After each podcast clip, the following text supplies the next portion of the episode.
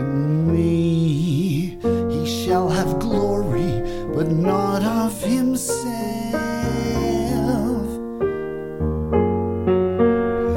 Whether in weakness or in strength, whether in bonds or free.